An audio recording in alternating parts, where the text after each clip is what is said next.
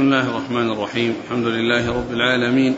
والصلاة والسلام على عبد الله ورسوله نبينا محمد وعلى آله وصحبه أجمعين. أما بعد فيقول الإمام مسلم الحجاج القشيري النيسابوري رحمه الله تعالى في كتابه المسند الصحيح قال حدثنا يحيى بن يحيى التميمي ومحمد بن رمح بن المهاجر قال أخبرنا الليث حاء قال وحدثنا قتيبة قال حدثنا ليث عن نافع عن عبد الله رضي الله عنه أنه قال سمعت رسول الله صلى الله عليه وسلم يقول إذا أراد أحدكم أن يأتي الجمعة فليغتسل.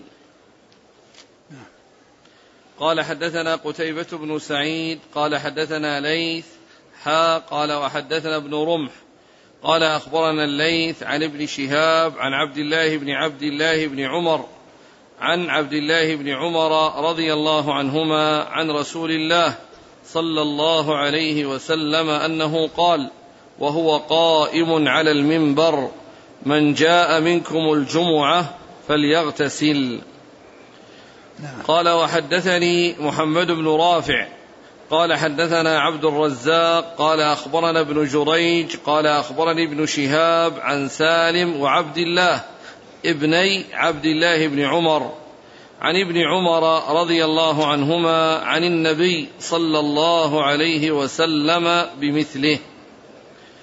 قال وحدثني حرملة بن يحيى قال أخبرنا ابن وهب قال أخبرني يونس عن ابن شهاب عن سالم بن عبد الله عن أبيه رضي الله عنه قال سمعت رسول الله صلى الله عليه وسلم يقول بمثله. قال وحدثني حرملة بن يحيى قال أخبرنا ابن وهب قال أخبرني يونس عن ابن شهاب قال حدثني سالم بن عبد الله عن أبيه أن عمر بن الخطاب رضي الله عنه بين هو يخطب الناس يوم الجمعة دخل رجل من أصحاب رسول الله صلى الله عليه وسلم فناداه عمر أية ساعة هذه؟ فقال إني شغلت اليوم فلم أنقلب إلى أهلي حتى سمعت النداء فلم أزد على أن توضأت. قال عمر والوضوء أي والوضوء أيضا وقد علمت أن رسول الله صلى الله عليه وسلم كان يأمر بالغسل. قال حدثنا إسحاق بن إبراهيم قال أخبرنا الوليد بن مسلم عن الأوزاعي قال حدثني يحيى بن أبي كثير قال حدثني أبو سلمة بن عبد الرحمن قال حدثني أبو هريرة رضي الله عنه قال بينما عمر بن الخطاب رضي الله عنه يخطب الناس يوم الجمعة إذ دخل عثمان بن عفان رضي الله عنه فعرض به عمر فقال ما بال رجال يتأخرون بعد النداء؟ فقال عثمان يا أمير المؤمنين ما زدت حين سمعت النداء أن توضأت ثم أقبلت. فقال عمر والوضوء أيضا ألم تسمعوا رسول الله صلى الله عليه وسلم يقول إذا جاء أحدكم إلى الجمعة فليغتسل. بسم الله الرحمن الرحيم. الحمد لله رب العالمين وصلى الله وسلم وبارك على عبده ورسوله نبينا محمد وعلى آله وأصحابه أجمعين. أما بعد فيقول الإمام مسلم رحمه الله كتاب الجمعة وذكر أحاديث تتعلق بحكم الاغتسال للجمعة. ويوم الجمعة هو يوم عظيم في الإسلام. وهو أفضل أيام الأسبوع. بل هو عيد أسبوعي كما جاء ذلك في بعض الأحاديث والآثار. أنه في بعض الروايات أو بعض الأحاديث التي فيها اجتمع عيد السنوي وعيد و ويوم الجمعة فقال اجتمع لكم في يومكم هذا عيدان فهو عيد أسبوعي و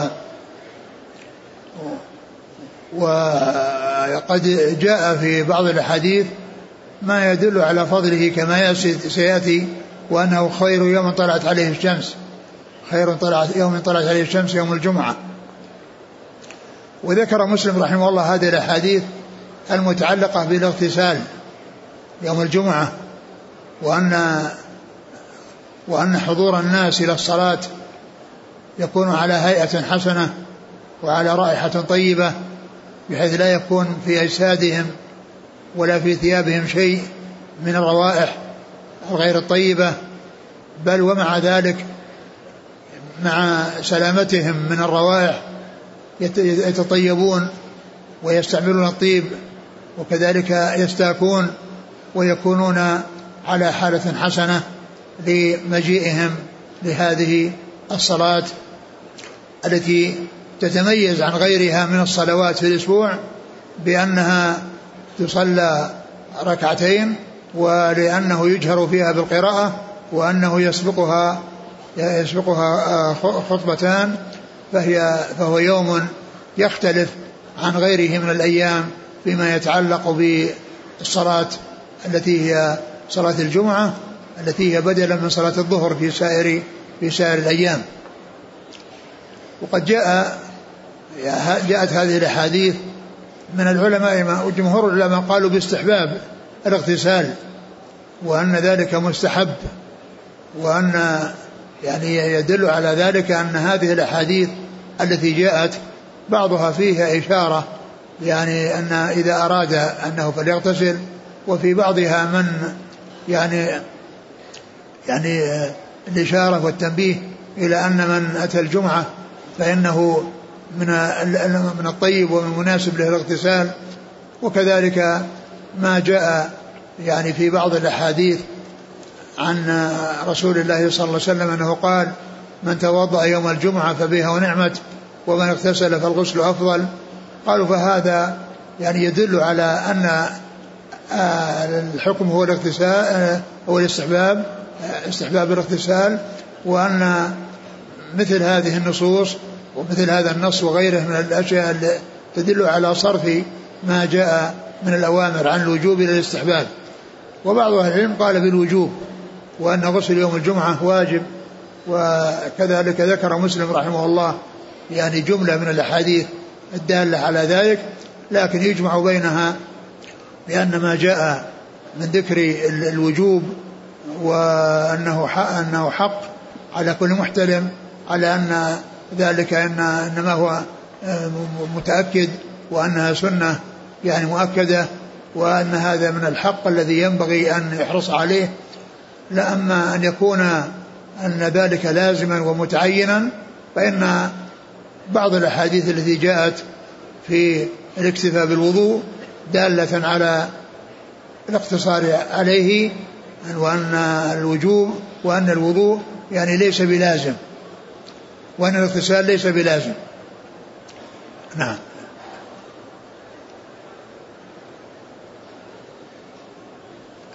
وقد جاء في بعض في هذه الأحاديث أن عمر رضي الله عنه كان يخطب على المنبر ويبين للناس الاغتسال وأن من جاء الجمعة فإنه يغتسل. وهذا فيه بيان السنن على المنابر وإعلانها للناس لأن خطبة الجمعة إذا آه، بين فيها شيء من الأحكام فإن ذلك يعني يحصل للعامة ويستفيد منه الكثير. فهو دال على أن من موضوعات خطبة الجمعة وأن من مقاصد خطبة الجمعة أن يكون في ذلك بيان الأحكام الشرعية وتعليم وتعليم الناس السنن. وجاء فيها أيضا أن عثمان رضي الله عنه جاء متأخرا وعمر يخطب الناس يوم الجمعة فيعني خاطبه وقال أي ساعة هذه؟ يعني معناه أنك جئت متأخرا. وهذا فيه دليل على أن الخطيب له أن يكلم غيره وأن غيره له أن يكلمه وليس هذا من الممنوع. وإنما الممنوع أن يتكلم أحد من الناس في والإمام يخطب أو يتكلم الناس فيما بينهم. وأما إذا تكلم أحد مع الخطيب والخطيب تكلم معه فإن ذلك سائغ وجائز. وقد جاء في بعض الأحاديث أن الرسول صلى الله عليه وسلم كان يخطب الجمعة فجاءه رجل وقال يا رسول الله ادعو الله أن يغيثنا ادعو الله أن يغيثنا.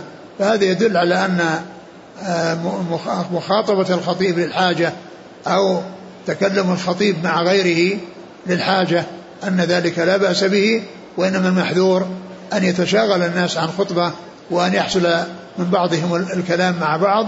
حتى ولو كان فيما يتعلق بالأمر بالمعروف والنهي عن المنكر فإن ذلك لا يحصل لأن سمع الخطبة يعني مثل الصلاة لا يتشاغل فيه بل ولا يرد فيه السلام بل ولا يشمت العاطس وإنما يكون فيه الإنصات والإقبال على الخطبة ويأتي بما يتعلق بتأمين أو بصلاة على الرسول صلى الله عليه وسلم عند ذكره أو تأمين على دعاء الخطيب. ذلك سائغ لأن هذا معناه أنه مع الخطيب ومتجه إليه ويعني آه، مستمع له ومنصت له. وأما انشغاله بالكلام مع غيره أو غير ذلك أو لمس يعني لعبه بالحصى أو لعبه بأشياء أخرى هذا لا يسوغ ولا يجوز. ثم إن عثمان رضي الله عنه اعتذر بأنه كان مشغولا وأنه شغل وما يعني علم أن أن وقت الصلاة يعني حان فتوضأ وجاء فقال والوضوء أيضا يعني أنك توضأت الوضوء فقط ولم تغتسل وقد جاءت السنة عن رسول الله صلى الله عليه وسلم أنه كان يرشد إلى الاغتسال ويأمر بالاغتسال. ولهذا عمر ولهذا عثمان رضي الله عنه لما ولي الخلافة أتى بالنداء الأول الذي يتهيأ الناس فيه للجمعة ويستعدون لها وإذا كانوا في مشاغل وفي تجارة أو غير ذلك وسمعوا النداء الأول فإنهم يتركون أعمالهم ويتجهون إلى بيوتهم ليستعدوا للصلاة وليحضروا الصلاة بحيث يكونوا يكونون موجودين من حين آه، آه، من حين الأذان الذي الذي بين يدي الإمام بحيث يكونون مستعدين لسماع الخطبة ومتهيئين لسماعها ولا يفوتهم منها شيء. نعم. الأسانيد قال حدثنا يحيى بن يحيى التميمي ومحمد بن رمح بن المهاجر عن الليث. الليث بن سعد. ها قال وحدثنا قتيبة. قتيبة بن سعيد. قتيبة هذا يعني سواء يعني ذكر اسم اسم أبيه أو لم يذكر لأنه ليس هناك أحد يماثله بهذا الاسم. ولهذا من أنواع علوم المصطلح الأسماء المفردة. الأسماء المفردة. يعني التي لم تتكرر التسمية بها. وقتيبة هذا هو الرجل الوحيد في رجال الكتب الستة الذي يسمى قتيبة. ليس في رجال الكتب الستة من يسمى قتيبة إلا قتيبة بن سعيد. فإذا هو من الأسماء المفردة. ولهذا لو لم ينسب ما يؤثر لأن لأن النسبة تحتاج إلى من يعني تتكرر التسمية مثل سفيان. بن عيينة سفيان الثوري كونه يأتي يعني ينسب فيقال سفيان الثوري وسفيان عيينة هذا نعم له وجه. أما بالنسبة للذي لم يتكرر فهذا سواء سمي أبوه أو لم يسمى النتيجة واحدة لأنه لا يلتبس لا يلتبس بغيره. فهو اسم من الأسماء المفردة التي لا تتكرر تسمية وهي متعددة. ومما جاء ومما جاء في في صحيح مسلم يعني من الرواة يعني شخص يقال له سعير بن الخمس سعير ابن الخمس فاسمه واسم أبيه من الأسماء المفردة فاسمه واسم أبيه من الأسماء المفردة التي لم تتكرر التسمية بها. وقد ذكر في ترجمته لطيفة من اللطائف الذي هو شعر بن الخمس وهو أن أنه أغمي عليه أغمي عليه فظنوا أنه مات. فغسلوه وكفنوه. ويعني يعني أرادوا أن يصلوا يصلوا عليه فتحرك. فأزاحوا أو أخرجوه من الكفن وعاش بعد ذلك حتى ولد له وولد له ولد اسمه مالك. وهو من رواة الحديث. يعني الذي آه آه الذي ولد بعد هذه الحالة التي حصلت. يعني كان يعني ولد له مالك وكان من رواة الحديث. نعم. قال حدثنا ليث عن نافع عن عبد الله. عبد الله بن عمر رضي الله تعالى عنهما. قال حدثنا قتيبة بن سعيد عن ليث حا قال حدثنا ابن رمح عن الليث عن ابن شهاب. محمد المسلم بن عبيد الله بن شهاب زهري مشهور بكلمة الزهري نسبة إلى قبيلة بني زهرة و ومشت... و... وأيضا مشهور بن شهاب وهو أحد أجداده. فيقال فيه كثيرا إما الزهري وإما ابن شهاب. عن عبد الله بن عبد الله بن عمر عن عبد الله بن عمر. نعم. قال وحدثني محمد بن رافع عن عبد الرزاق. بن همام الصنعاني اليماني. عن ابن جريج. عبد الملك بن عبد العزيز بن جريج. عن ابن شهاب عن سالم وعبد الله ابني عبد الله بن عمر. نعم. عن ابن عمر. قال حدثني وسالم وسالم بن عبد الله هذا هو أحد فقهاء المدينة السبعة على أحد الأقوال الثلاثة في السابع منهم. لأن في المدينة في عصر التابعين سبعة أشخاص يعني كانوا في زمن واحد وكانوا مشهورين بالفقه وأطلق عليهم لقب الفقهاء السبعة. ولهذا يعني بدلا من سرد أسمائهم في بعض المسائل يكتفون بكلمتين ويقول قال بها الفقهاء السبعة. بدلا من يقول فلان وفلان وفلان وفلان وفلان ويعد سبعة أسماء تغني عنها كلمتان وهي الفقهاء السبعة. كما يقال الأئمة الأربعة بدلا من أبو حنيفة ومالك والشافعي وأحمد كذلك يقال الفقهاء السبعة لهؤلاء الذين هم في عصر التابعين و وستة متفق على عدهم والسابع فيه ثلاث أقوال. الستة المتفق على عدهم هم عبيد الله بن عبد الله بن عثمان مسعود وخارجة بن زيد وسعيد المسيب وعروة بن الزبير و والقاسم بن محمد بن أبي بكر الصديق وسليمان بن بن يسار. السابع مختلف فيه. نعم. والسابع مختلف. والسابع نعم مختلف فيه. والسابع مختلف فيه. قيل سالم بن عبد الله الذي معنا في الإسناد. وقيل أبو بكر بن عبد الرحمن بن الحارث بن هشام. وقيل أبو سلمة بن عبد الرحمن بن عوف. هؤلاء الثلاثة يعني منهم من العلماء من جعل السابع واحدا من هؤلاء منهم وبعضهم جعل السابع شخص آخر من هؤلاء الثلاثة. وقد ذكرهم ابن القيم في أول كتابه إعلام موقعين عندما ذكر فقهاء المدينة وذكر من كان منهم في عصر التابعين وذكر منهم الفقهاء السبعة وذكر بيتين البيت الثاني مشتمل على أسمائهم. وهو قول الشاعر إذا قيل من في العلم سبعة أبحر روايتهم ليست عن العلم خارجة فقل هم عبيد الله عروة قاسم سعيد أبو بكر سليمان خارجة.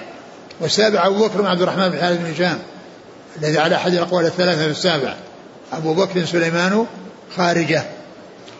فهؤلاء يعني يطلق عليهم الفقهاء السبعة ولهذا عندما تأتي بعض المسائل التي اتفقوا عليها بدلا من سرد أسمائهم يقولون وقال بها الفقهاء السبعة. ومن أمثلة ذلك مسألة عروض التجارة زكاة عروض التجارة فإنه قال بها الفقهاء السبعة. قال وحدثني حرملة بن يحيى عن ابن وهب. عبد الله بن وهب المصري عن يونس. يونس بن يزيد الأيلي. عن ابن شهاب عن سالم بن عبد الله عن أبيه.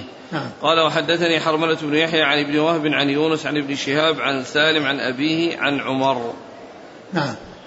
قال حدثنا إسحاق بن إبراهيم قال أخبرنا الوليد بن مسلم عن الأوزاعي. الأوزاعي هو عبد الرحمن بن عمرو. أبو عبد أبو أبو عمرو. الأوزاعي فقيه الشام ومحدثها. عن يحيى بن أبي كثير عن نعم هو اليمامي. نعم. عن أبي سلمة بن عبد الرحمن عن أبي هريرة. أبو سلمة بن عبد الرحمن بن عوف هذا هو الذي آه، قيل إنه احد فقهاء السبعه في على أحد الأقوال. اذا سالم وأبو سلمة هذان هم من ممن اختلف في عدهم في الوقاية السبعة وجعل السابع واحدا منهم. قال حدثنا يحيى بن قال حدثنا يحيى بن يحيى قال قرأت على مالك عن صفوان بن سليم عن عطاء بن يسار عن أبي سعيد الخدري رضي الله عنه أن رسول الله صلى الله عليه وآله وسلم قال الغسل يوم الجمعة واجب على كل محتلم.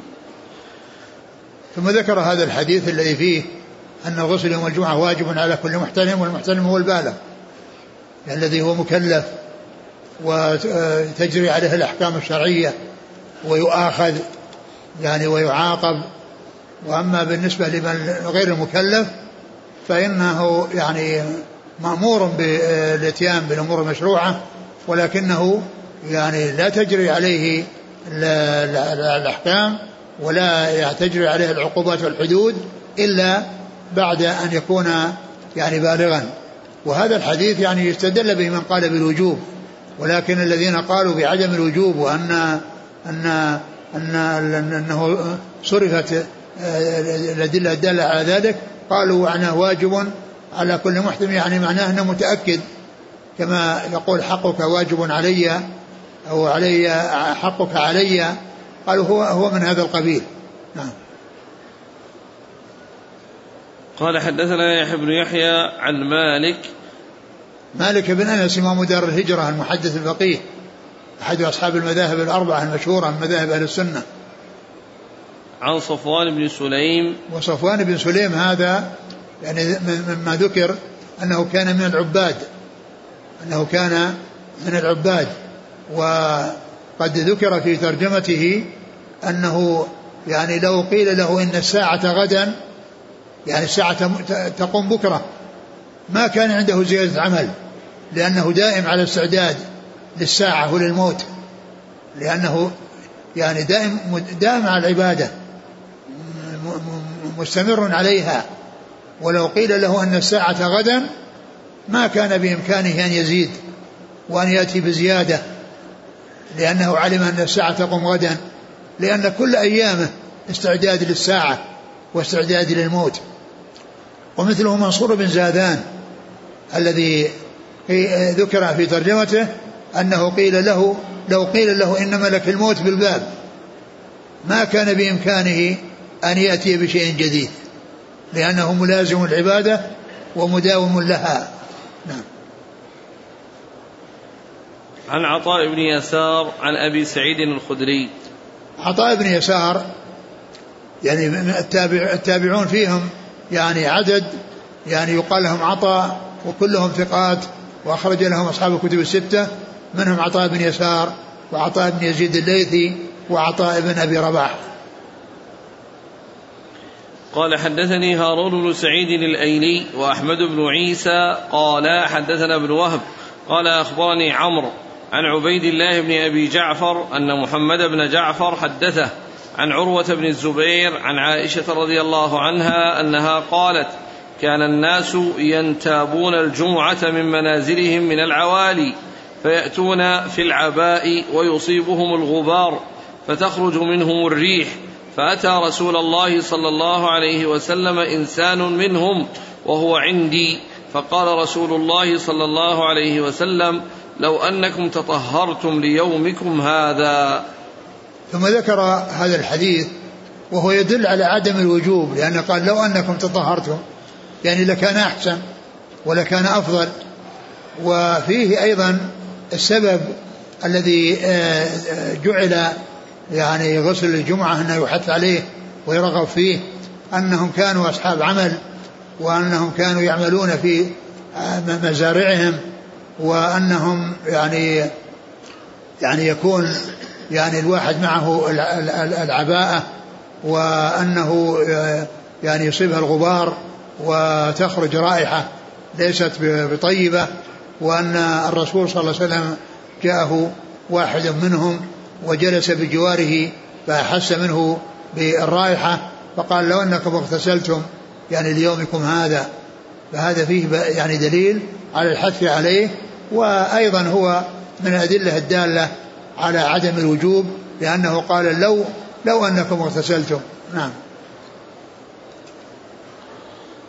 قال حدثني هارون بن سعيد الأيلي وأحمد بن عيسى عن ابن وهب عن عمرو. عمرو بن الحارث المصري. عن عبيد الله بن أبي جعفر عن محمد بن جعفر عن عروة بن الزبير عن عائشة. وعروة بن الزبير هذا أحد فقهاء المدينة السبعة. قال وحدثنا محمد بن رمح قال أخبرنا الليث عن يحيى بن سعيد عن عمرة عن عائشة رضي الله عنها أنها قالت كان الناس أهل عمل ولم يكن لهم كفاه فكانوا يكون لهم تفل فقيل لهم لو اغتسلتم يوم الجمعة.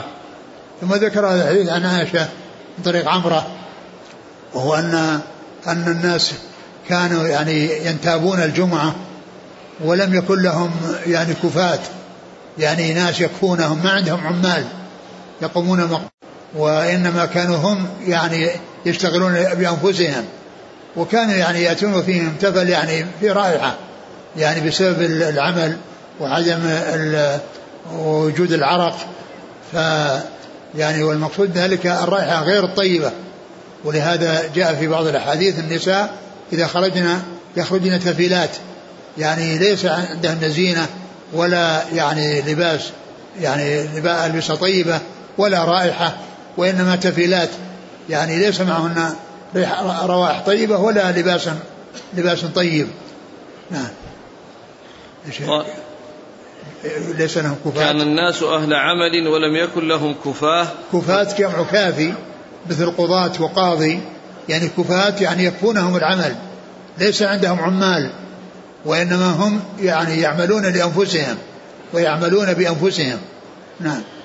فكانوا يكون لهم تفل فقيل لهم لو اغتسلتم يوم الجمعة. نعم. قال حدثنا محمد بن رمح عن الليث عن يحيى بن سعيد يحيى بن سعيد نعم. نعم. يحيى بن سعيد الأنصاري. يحيى بن سعيد الأنصاري المدني وهو يعني من فقهاء من من من صغار التابعين. من صغار التابعين من أهل المدينة. نعم. عن عمرة. عمرة بنت عبد الرحمن الأنصارية. وهي مكثرة من الرواية عن عائشة. وهي مكثرة. هي ثقة مكثرة من الرواية عن عائشة. يقول بارك الله فيكم الاغتسال يوم الجمعة من أجل الصلاة أو من أجل اليوم؟ أظن من أجل الصلاة. هو من أجل الصلاة. من أجل الناس يأتون للصلاة وهم يعني روائح طيبة وألبستهم نظيفة وليس معهم روائح قال وحدثنا عمرو بن سواد العامري قال حدثنا عبد الله بن وهب قال أخبرنا عمرو بن الحارث أن سعيد بن أبي هلال وبكير بن الأشج حدثاه عن أبي بكر بن المنكدر عن عمرو بن سليم عن عبد الرحمن بن أبي سعيد الخدري عن أبيه رضي الله عنه أن رسول الله صلى الله عليه وآله وسلم قال غسل يوم الجمعة على كل محتلم وسواك ويمس من الطيب ما قدر عليه إلا أن بكيرا لم يذكر عبد الرحمن وقال في الطيب ولو من طيب المرأة. ثم ذكر هذا الحديث الذي فيه يعني الغسل يوم الجمعة على كل محتلم وأنه يعني يستعمل السواك ويستعمل الطيب وأنه يعني يكون يعني على أحسن حال يعني يغتسل فيكون جسده نظيفا يعني خاليا من الأوساخ وليس فيه شيء من الروائع ومع ذلك يضيف إليه التسوق يعني في فمه حتى يكون الرائحة طيبة ويستعمل الطيب أيضا. وإذا لم يجد يعني الطيب الذي هو من طيب الرجال ولو من طيب أهله يعني الذي هو تظهر يعني يظهر لونه ولا تظهر رائحته يعني معناها أن الطيب موجود ولو كان ولو كان من طيب النساء يعني عند الحاجة إليه. نعم. قال حدثني قال حدثنا عمرو بن سواد العامري عن عبد الله بن وهب عن عمرو بن الحارث عن سعيد بن أبي هلال وبكر بن الاشج عن أبي بكر بن المنكدر عن عمرو بن سليم عن عبد الرحمن بن أبي سعيد الخدري عن ابيه هذا فيه ثمانية ثمانية؟ ثمانية. عمرو بن سواد العامري عن عبد الله بن وهب عن عمرو بن الحارث عن سعيد بن أبي هلال وبكير بن الأشج عن أبي بكر بن المنكدر عن عمرو بن سليم عن عبد الرحمن بن أبي سعيد عن أبيه. هذه ثمانية وفيه في بعض الطرق اثنان في طبقة واحدة لكن العدد هو يعني لواحد منهم لأنه إذا كانوا في طبقة واحدة يعني يعني ليس يعني فيه طول في الإسناد ولا قصر وإنما يعني فهذا من الأسانيد النازلة. عند الإمام مسلم وأعلى الأسانيد عند مسلم الرباعيات. أعلى الأسانيد عند مسلم الرباعيات.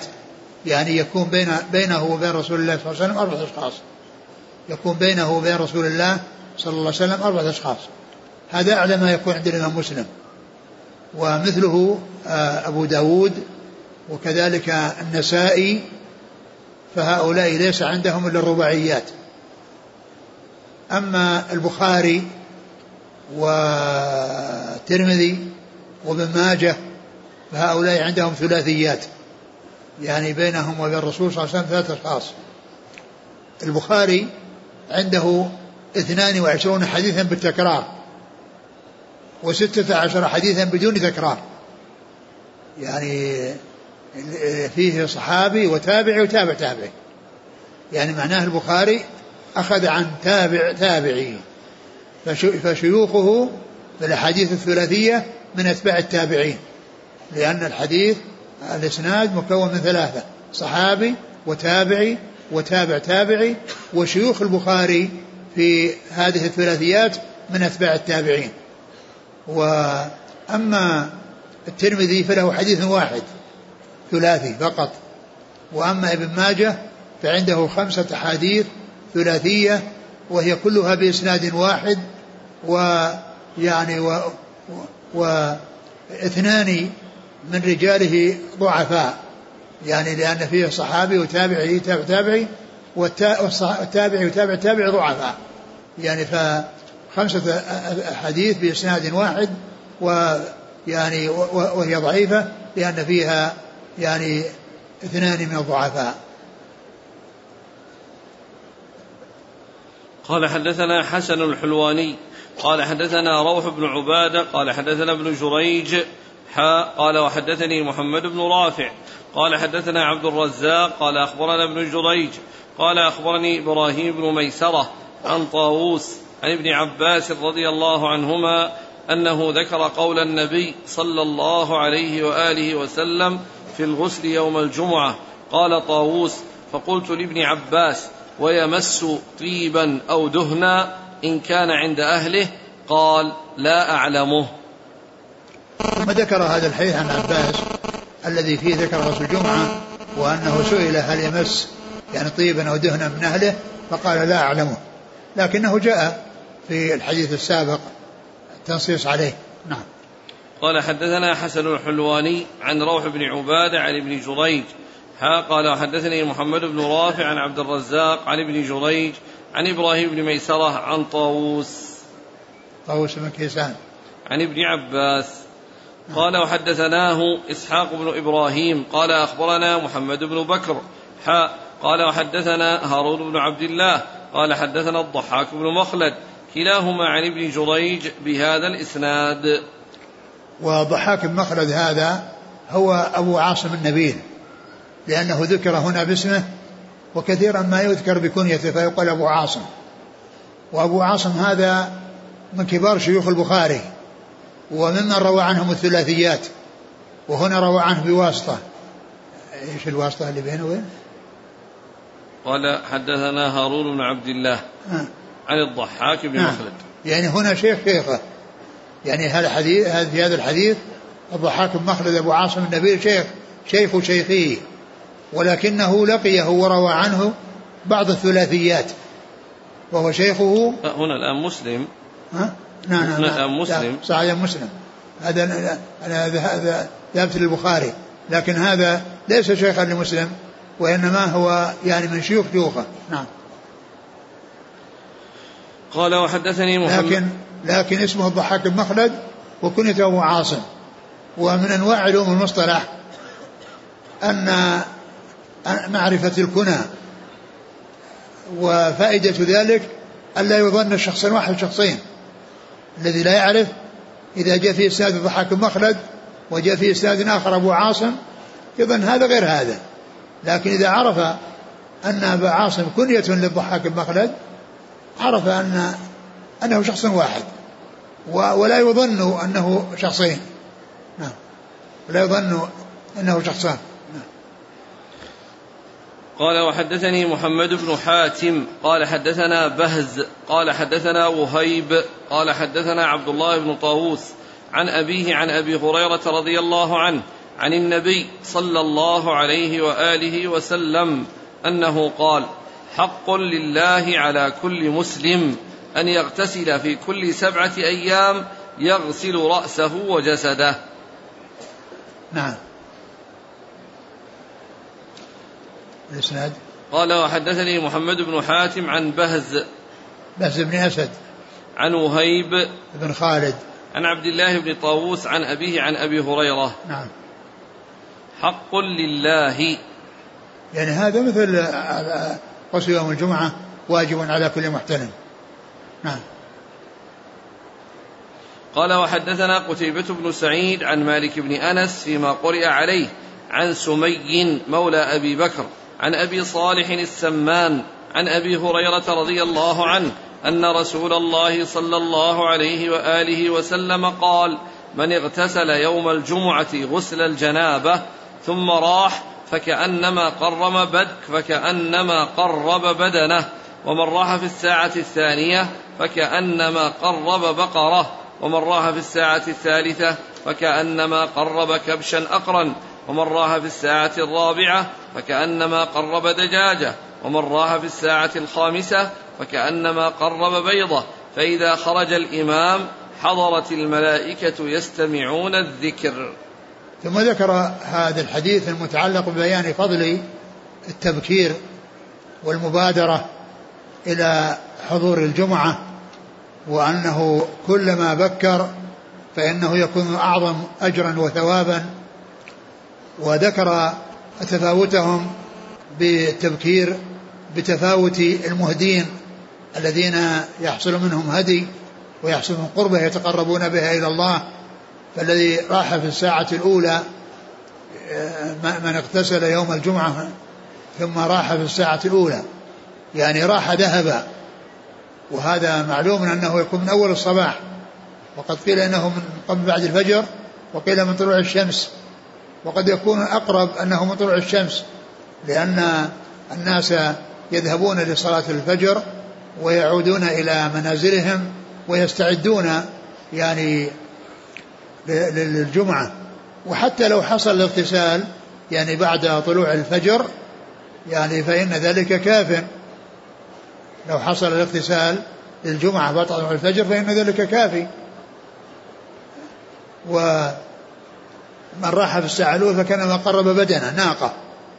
ومن راح في الساعة الثانية فكأنما قرب بقرة. ومن راح في الساعة الثالثة فكأنما قرب كبشا.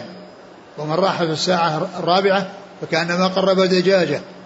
ومن راح في الساعة الخامسة فكأنما قرب بيضة. ثم بعد ذلك يعني الملائكة تكتب هؤلاء الداخلين ويعني أوقات دخولهم. وإذا حضر الإمام و جاءت الخطبة جلسوا يستمعون الذكر يعني يستمعون الخطبة الذين هم الملائكة. وهذا من الإيمان بالملائكة والإيمان بأعمالهم التي جاءت السنة بها. فإن هذا هذا الذي جاء في الحديث أن من أعمال الملائكة أنهم يكتبون الذين يأتون إلى الجمعة. قال وحدثنا قتيبة بن سعيد عن مالك بن أنس فيما قرئ عليه عن سمي مولى أبي بكر. نعم. عن أبي صالح السمان.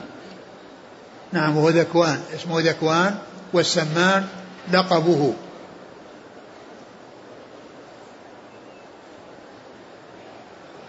قال رحمه الله تعالى وحدثنا قتيبة بن سعيد ومحمد بن رمح ابن المهاجر. قال ابن رمح أخبرنا الليث عن عقيل عن ابن شهاب قال أخبرني سعيد بن المسيب أن أبا هريرة رضي الله عنه أخبره أن رسول الله صلى الله عليه وسلم قال إذا قلت لصاحبك أنصت يوم الجمعة والإمام يخطب فقد لغوت.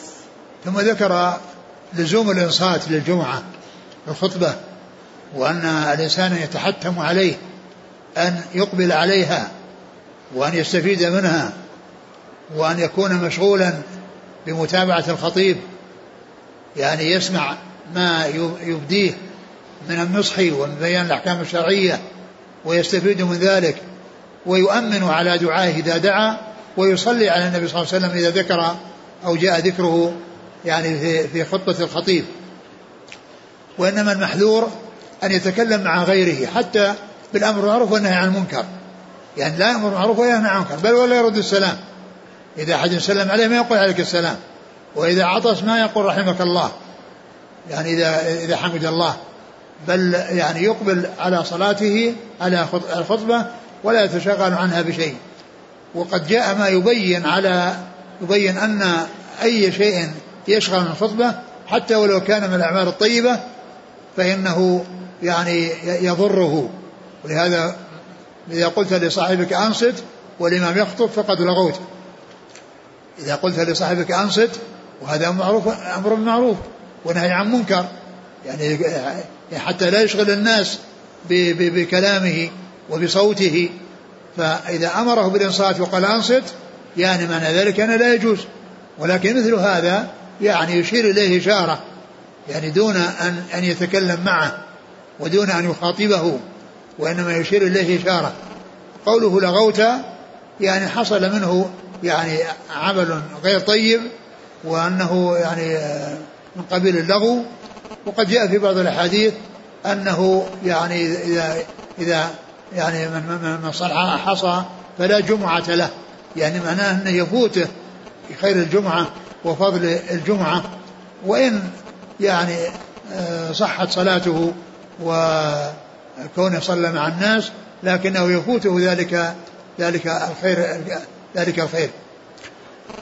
إذا قلت لصاحبك أنصت والإمام يخطب. وقوله هو الإمام يخطب هذا يدل على أنه عنده خطبة. وأما إذا كان الخطيب على منبر يعني جالس وقت الأذان أو بين الخطبتين فإنه يجوز الكلام للحاجة وإنما الكلام في حال الخطبة لأن قوله هو الإمام يخطب لأن معناه يتشاغل عن الإمام إذا راح يكلم غيره أو يتحدث مع غيره. نعم.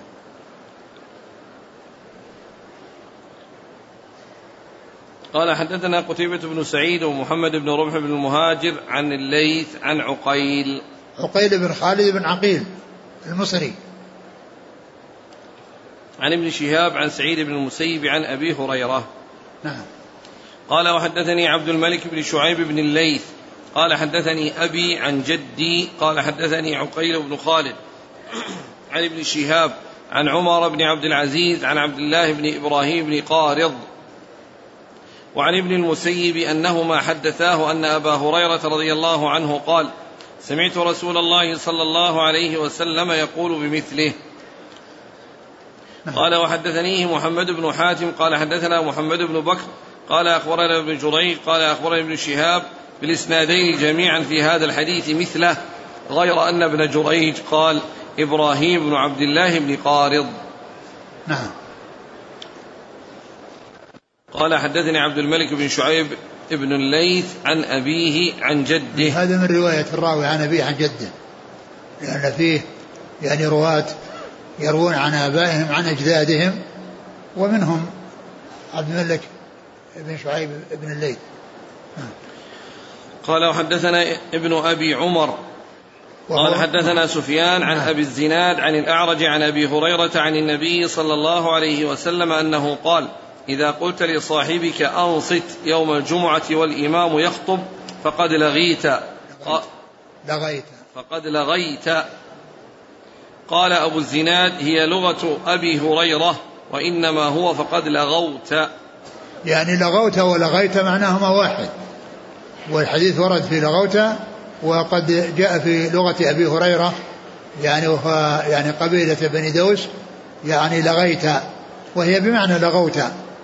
لأنها يعني آه، هي بمعناها فهو مثل الحديث الأول إذا قلت لصاحبك أنصت والإمام يخطب فقد لغوت. نعم. قال وحدثنا ابن أبي عمر. هو محمد بن يحيى بن أبي عمر العدني. عن سفيان. سفيان هو بن عيينة المكي. عن أبي الزناد. وهو عبد الله بن ذكوان عبد الله بن ذكوان وكنيته أبو عبد الرحمن ولقبه أبو الزناد. لقب على صيغة الكنية وليس كنيته أبو الزناد وإنما لقبه أبو الزناد وكنيته أبو عبد الرحمن. عن الأعرج. عبد الرحمن بن هرمز الأعرج. عن أبي هريرة. نعم. ما هي لغيته يا شيخ؟ لغيته لغيته مكتوب عندي لغيته هكذا ضبطها الشيخ محمد. محمد مين؟ الشيخ محمد علي آدم. أيوه. لغيت. يقول قال أهل اللغة لغى يلغو كغزا يغزو ويقال لغي يلغى كعمي يعمى. لغتان الأول أفصح. وظاهر القرآن يقتضي هذه الثانية التي هي لغة أبي هريرة. لغيت. لغيت. لغيت نعم. وقال هي لغوت يا غيت منزلة على وزن لغوت. يعني هي مثلها إلا أن هذا يعني يعني لغة أبي هريرة بدل الياء يعني آه، بدل الواو ياء.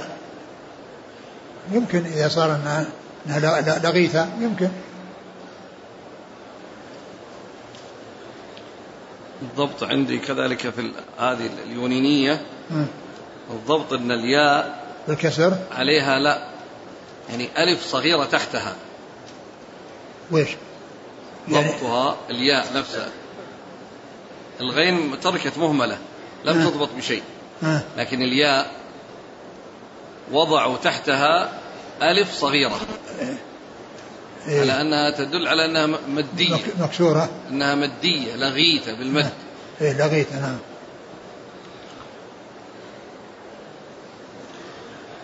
قال وحدثنا قال رحمه الله تعالى وحدثنا يحيى بن يحيى قال قرأت على مالك. قال وحدثنا قتيبة بن سعيد عن مالك بن أنس عن أبي الزناد عن الأعرج عن أبي هريرة رضي الله عنه أن رسول الله صلى الله عليه وآله وسلم ذكر يوم الجمعة فقال فيه ساعة لا يوافقها عبد مسلم وهو يصلي يسأل الله شيئا إلا أعطاه إياه. زاد قتيبة في روايته وأشار بيده يقللها. قال نعم. قال حدثنا زهير بن حرب قال حدثنا إسماعيل بن إبراهيم قال حدثنا أيوب عن محمد عن أبي هريرة قال قال أبو القاسم صلى الله عليه وسلم إن في الجمعة لساعة لا يوافقها مسلم قائم يصلي يسأل الله خيرا إلا أعطاه إياه وقال بيده يقللها يزهدها. قال حدثنا ابن المثنى قال حدثنا ابن أبي عدي عن ابن عون عن محمد عن أبي هريرة قال قال أبو القاسم صلى الله عليه وسلم بمثله قال وحدثني حميد بن مسعدة الباهلي قال حدثنا بشر يعني ابن المفضل قال حدثنا سلمة وابن علقمة عن محمد عن أبي هريرة رضي الله عنه قال قال أبو القاسم صلى الله عليه وسلم بمثله قال وحدثنا عبد الرحمن بن سلام الجمحي قال حدثنا الربيع يعني ابن مسلم عن محمد بن زياد عن أبي هريرة رضي الله عنه عن النبي صلى الله عليه وسلم أنه قال إن في الجمعة لساعة لا يوافقها مسلم يسأل الله فيها خيرا إلا أعطاه إياه. قال وهي ساعة خفيفة. قال وحدثناه محمد بن رافع. قال حدثنا عبد الرزاق. قال حدثنا معمر عن همام بن منبه عن أبي هريرة رضي الله عنه عن النبي صلى الله عليه وسلم ولم يقل وهي ساعة خفيفة. نعم. قال وحدثني أبو الطاهر وعلي بن خشرم قال أخبرنا ابن وهب عن مخرمة بن بكير حاء قال وحدثنا هارون بن سعيد الأيلي وأحمد بن عيسى قال حدثنا ابن وهب قال أخبرنا مخرمة عن أبيه عن أبي بردة بن أبي موسى الأشعري قال قال لي عبد الله بن عمر أسمعت أباك يحدث عن رسول الله صلى الله عليه وسلم في شأن ساعة الجمعة؟ قال قلت نعم. سمعته يقول سمعت رسول الله صلى الله عليه وسلم يقول هي ما بين أن يجلس الإمام إلى أن تقضى الصلاة. ثم ذكر الأحاديث المتعلقة بساعة الجمعة وأن فيها ساعة لا يوافقها عبد يسأل الله عز وجل شيئا لا أعطاه إياه. وهو دال على وجود هذا المقدار من الزمن القليل وأن الله تعالى يستجيب فيه لمن دعاه. وهذه الساعة ذكر مسلم في هذه الأحاديث آه، يعني موضعين لها أو زمانين لها. أحدهما يعني آه، آه، ذكر ذكر في هذا الحديث يعني زمانا واحدا لها.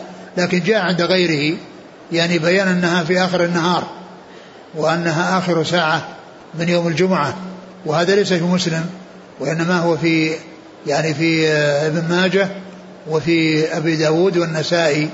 عند ابن ماجه من حديث عبد الله بن سلام وعند أبي داود النسائي من حديث جابر وأنها آخر ساعة يعني يوم الجمعة. لكن مسلم رحمه الله ذكر في هذا الحديث أنها يعني من حين يعني يعني يجلس الإمام نعم الأولى إيه؟ لم يبين في ساعة. لا لا هذا آخر حديث سعيد. نعم. حديث أبي موسى الأشعري. هي قال هي ما بين أن يجلس الإمام إلى أن تقضى يعني ما بين يجلس على المنبر.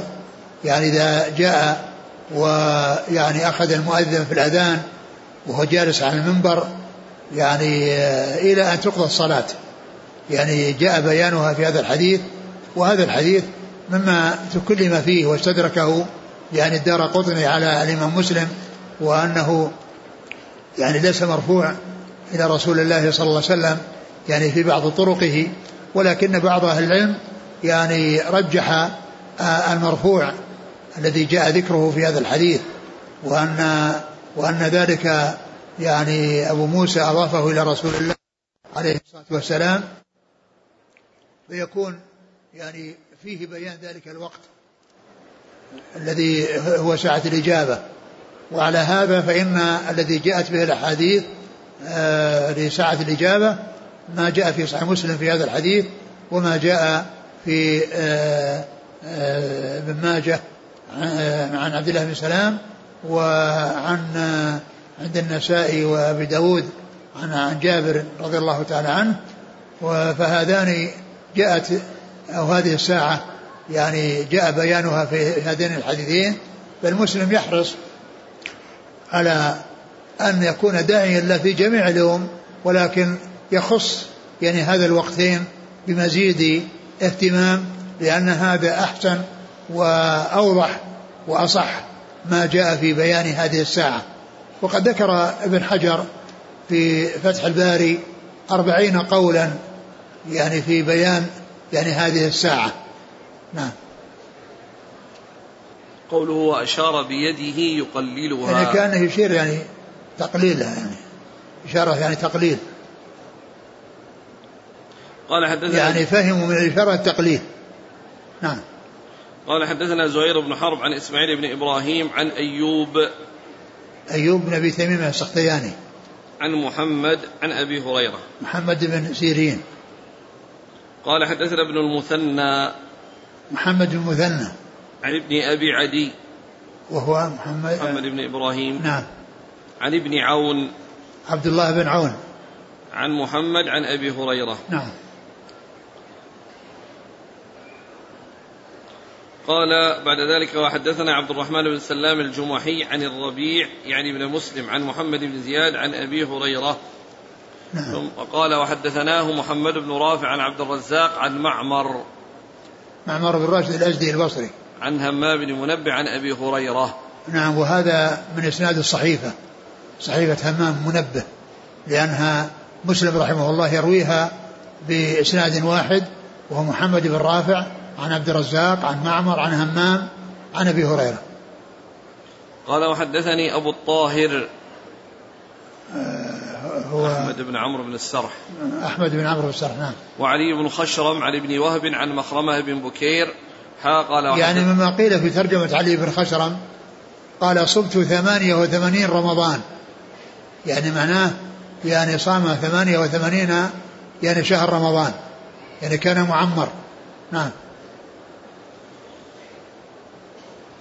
قال وحدثنا هارون بن سعيد الأيلي وأحمد بن عيسى عن ابن وهب عن مخرمة عن أبيه عن أبي بردة بن أبي موسى مخرمة مخرمة بن بكير بن عبد الله بن الاشج نعم عن أبي أبي بردة بن أبي موسى الأشعري نعم. عن أبيه. نعم. قال رحمه الله تعالى وحدثني حرملة بن يحيى قال أخبرنا ابن وهب قال أخبرني يونس عن ابن شهاب قال أخبرني عبد الرحمن الأعرج أنه سمع أبا هريرة رضي الله عنه يقول قال رسول الله صلى الله عليه وسلم خير يوم طلعت عليه الشمس يوم الجمعة. فيه خلق آدم وفيه أدخل الجنة وفيه أخرج منها ولا تقوم الساعة إلا في يوم الجمعة. نعم. بعده؟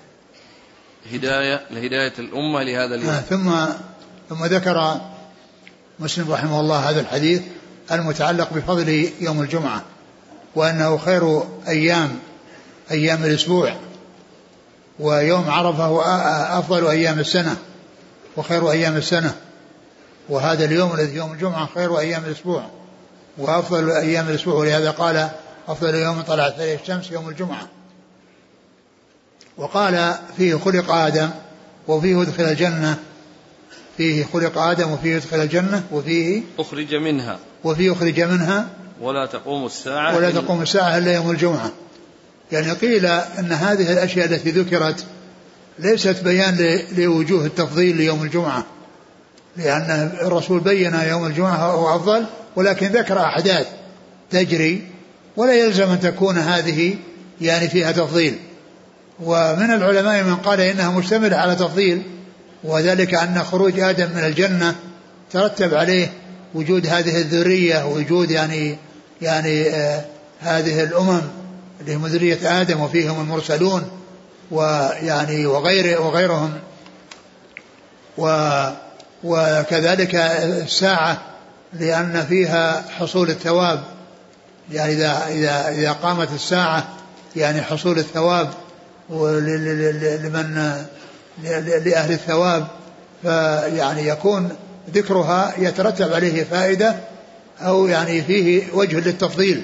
وبعضهم يقول أنها مجرد أحداث ذكرت بأنها تقع يوم الجمعة ولا علاقة لها بالتفضيل وبعضهم يقول إنها فيها تفضيل من ناحية من نواحي أخرى من جهة أن آدم لما أخرج يعني حصل له النسل ووجد يعني هذا يعني هذا النسل العظيم وفيهم الأنبياء الصالحون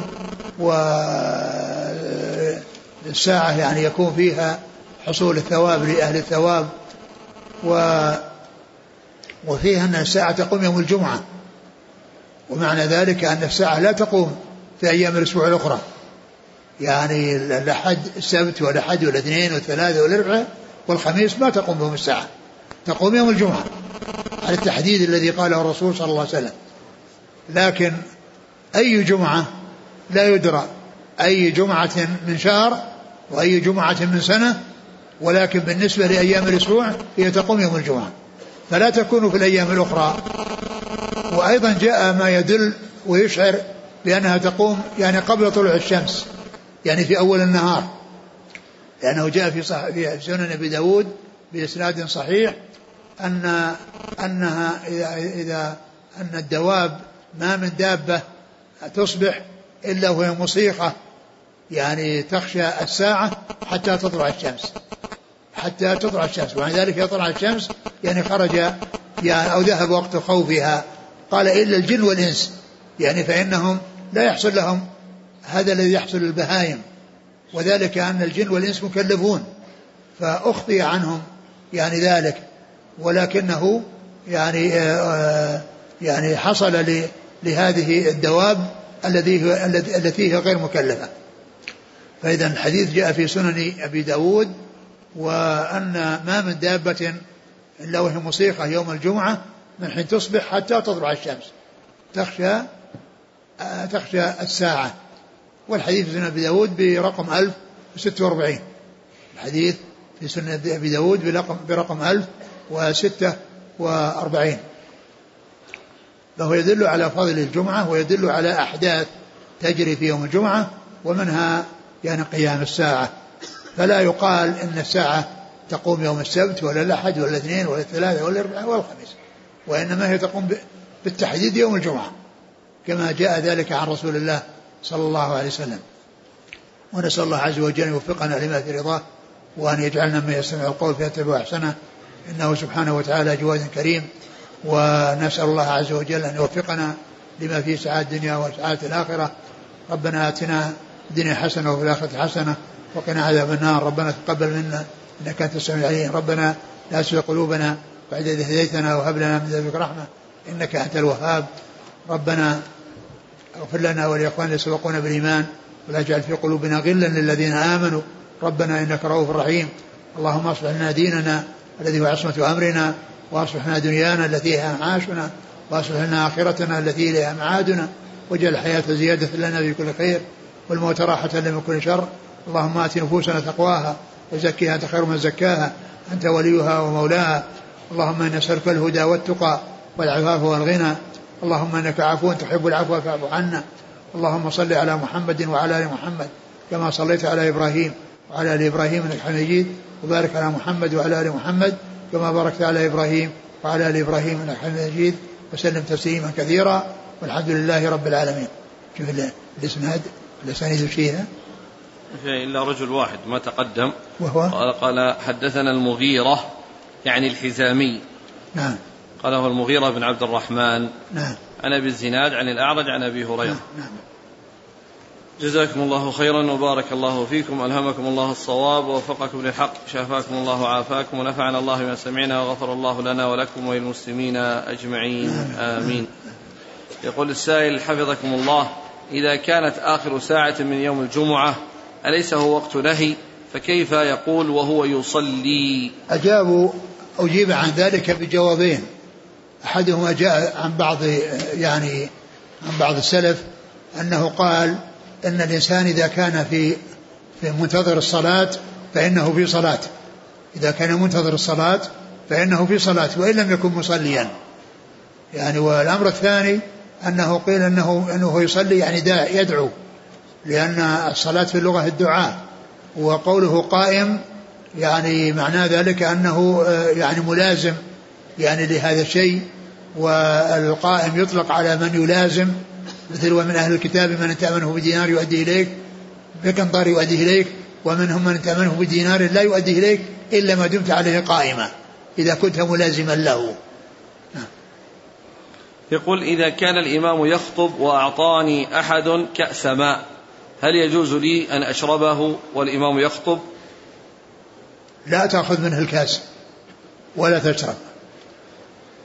إخراج المسجل. والإمام على المنبر لتسجيل الخطبة. هل ينقص أجر الجمعة؟ هذا إذا كان يعني جالس على المنبر ما بدا يخطب ما في بأس. يعني كنا قلنا والإمام يخطب. وأما إذا كان جالس يعني والمؤذن يؤذن أو بين الخطبتين هذا ما فيه ما في بأس. المصافحة بدون كلام أثناء الخطبة هل هي من اللغو؟ نعم لا يجوز أن يصافح. لا لا يصافح ولا ولا يرد السلام. يقول من عطس والإمام يخطب هل يقول الحمد لله؟ يحمد, يحمد الله بينه وبين نفسه لأنه ذكر الله. لكن لو ظهر صوته لا يعني لا يشمته أحد. هل ثبت عن السلف أنهم كانوا يداومون على الدعاء في الخطبة يوم الجمعة أو فقط لأجل النوازل؟ الأصل أقول أصلا أن الجمعة يعني مجتمع المسلمين كونهم يعني يذكرون ويوعظون ويحصل دعاء يعني والتأمين على الدعاء يعني آه آه هذا مطلوب. ولا, ولا والأصل يعني حصوله ولا يقال بعدمه إلا بكونه يأتي شيء يدل على عدمه وإلا فإن الخطبة يعني بهذا الاجتماع العظيم كون بعضهم الإمام يدعو وهم يؤمنون هذا من الأمور المطلوبة. يقول إذا كان الرجل له مصنع أو تجارة ويعمل فيه إما نساء أو كفار لا تجب عليهم صلاة الجمعة. فهل لهم أن يعملوا بالمصنع وقت صلاة الجمعة؟ يمكن هذا يجعله يحرص على الكفار دون المسلمين. يعني معناه أنه بدل ما يجيب مسلمين يشتغلون يروحون يصلوا الجمعة يجيب كفار لا يصلون الجمعة وليس من وليسوا من أهل الصلاة. وإنما مثل هذا يعني آه، عليه أن الوقت الذي يعني فيه التعطيل للمسلمين من أجل الصلاة أن لا يكون فيه شغل. هل يجوز كتابة الفوائد من خطبة الجمعة والإمام يخطب؟ لا لا يفعل الإنسان وإنما يكتبها إذا انتهت الخطبة آه، يسجل الذي الذي يريد أن يسجله. هل يجوز الغسل بنية الغسل من الجنابة وللجمعة معا؟ نعم يجوز. إذا يعني ذكر أبو داود يعني أن الإنسان إذا كان عليه جنابة ولم يغتسل إلا بعد طلوع الفجر فإنه يغنيه عن غسل الجمعة. هل يجزئ غسل الجمعة عن الوضوء؟ غسل الجمعة يعني يجزي عن الوضوء لا ما يجزي ذاك غسل الجنابة. لأن غسل الجمعة هذا ليس في رفع حدث وإنما رفع الحدث هو الذي يترتب عليه رفع حدث أكبر بالحدث أكبر يرتفع الحدث الأصغر. فغسل الجنابة يرتفع معه الحدث الأصغر وأما الاغتسال للتبرد أو للجمعة أو لغير ذلك من الأشياء التي ليس في رفع حدث فإنه لا يعتبر يعني يعني إلا إذا كان توضأ يعني وضوءا كاملا قبله أو بعده.